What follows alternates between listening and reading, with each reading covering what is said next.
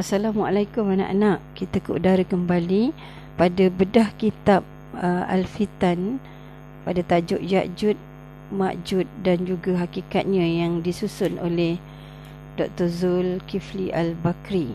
Okey, kita akan sambung pada uh, tajuk seterusnya iaitu bilakah tembok Zulkarnain akan pecah. Okey, berdasarkan firman Allah SWT di dalam surah Al-Kahfi ayat yang ke-98, Allah berfirman dengan maksudnya setelah itu berkatalah Zulkarnain, ini ialah satu rahmat dari Tuhanku. Dalam pada itu apabila sampai janji Tuhanku, dia akan menjadikan tembok itu hancur lebur dan adalah janji Tuhanku itu maha benar. Al-Marawi berkata Allah SWT memberi jaminan sekiranya mereka hampir keluar daripada balik tembok itu, maka dengan kekuasaan Allah SWT menjadikan tanah yang datar.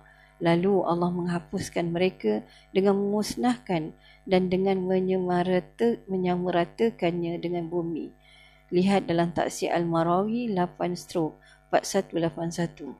Syekh Syarawi berkata, jangan kamu menganggap bahawa kekuatan tembok tentera itu akan kekal selama-lamanya.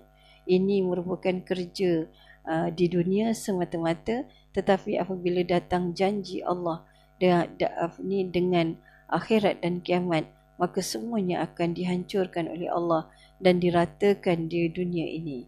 Ini supaya mereka tidak terpedaya dan melampau kepada uh, yang lain selepas daripada mereka hina dan lemah untuk uh, menghadapi Ya'jud dan Ma'jud. Lihat tafsir Ash-Sha'rawi 15 stroke 8993. Syed Kutub berkata ayat ini tidak menyebut uh, satu zaman yang tertentu. Ada yang uh, yang dimaksudkan dengan janji Allah ialah janji Allah untuk menghancurkan tembok itu yang mungkin telah pun berlaku sejak serangan kaum Tatar yang dalam menyerbu uh, telah menyerbu dunia dan menghancurkan berbagai-bagai kejahatan.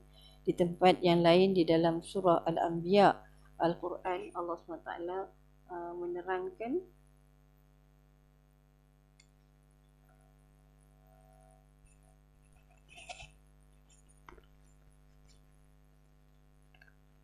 Di dalam surah Al-Anbiya Allah Allah SWT menerangkan uh, yang uh, maksudnya demikianlah keadaan mereka hingga apabila terbuka tembok yang menyekat Ya'jud dan Ma'jud serta mereka meluru turun dari tiap-tiap tempat yang tinggi dan hampirlah datangnya janji hari kiamat yang benar iaitu surah Al-Anbiya ayat 96 sehingga 97. Ayat ini juga tidak menyebut satu zaman yang tertentu.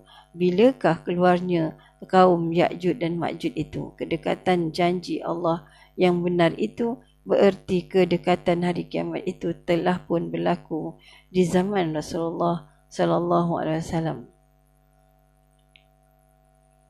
Okey, untuk uh, apa ni kali ni itu saja kita ke udara kita akan uh, share uh, share apa ni tajuk-tajuk yang lain uh, kita uh, apa ni tangguh sampai kat sini. Wabillahi taufik wal hidayah. Assalamualaikum warahmatullahi wabarakatuh